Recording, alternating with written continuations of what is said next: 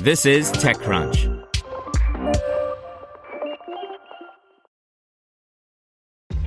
This episode is brought to you by ShipStation.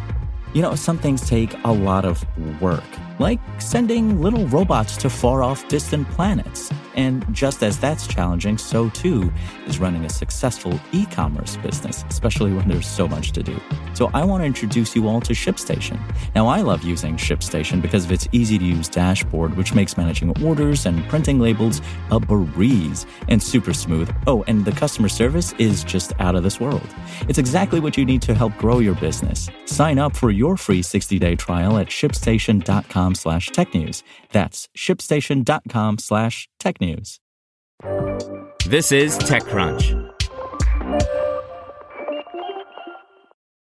BMW wants to turn your car into a rolling cinema by Frederic Lardinois. After fitting some of its cars with comfy lounge chairs at CES 2020, BMW today unveiled the next step in its in car entertainment story a 31 inch 8K smart TV with support for Amazon's Fire TV service, with a country specific streaming service for China in the works, too. This new 32.9 My Mode theater screen for rear passengers, combined with a Bowers & Wilkins Diamond surround sound system, is meant to give passengers a cinema-like experience while they cruise down the highway.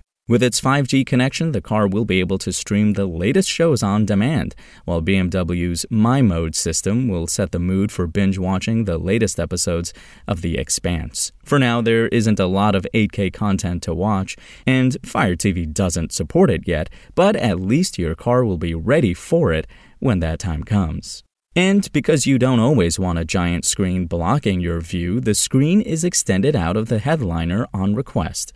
The touch controls to do so are built into the rear doors. We develop immersive digital experiences for sheer driving pleasure, Frank Weber, member of the board of management of BMW AG Development, said in today's announcement. In theater mode, the rear of the interior is transformed into a private cinema lounge. With a 31 inch display, 5G connectivity, 8K resolution, surround sound, and individual streaming program, an unprecedented experience is created that sets new standards for in car entertainment. To set the mood in the car, whether for movie watching or anything else, BMW's latest iDrive displays and operating system these days feature My Mode, which changes the driving and transmission controls to change the car's overall driving behavior, as well as the theme of the displays, sounds, and overall lighting in the car based on your personal preferences. Until now, the available modes were efficient, sport, and personal, but at CES today, the company also introduced a few new variants expressive, relax, digital art, and, for watching movies, theater.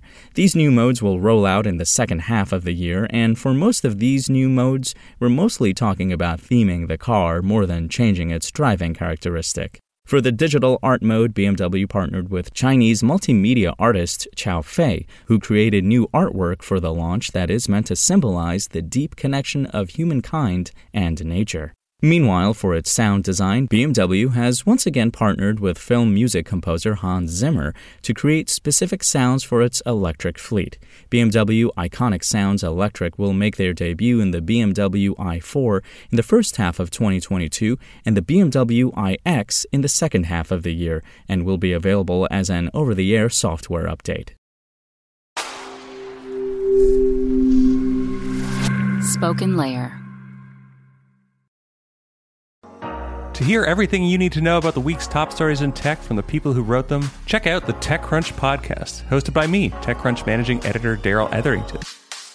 Each week, we go in depth on two or three of the week's top stories from in and around the startup ecosystem, and I'll be joined by the TechCrunch experts who covered them. They tell us why the news is so important and what they think matters most to you, our listeners, whether you're just interested in tech or that's where you make your living. New episodes drop every Saturday morning, so be sure to subscribe to the TechCrunch podcast wherever you listen to podcasts.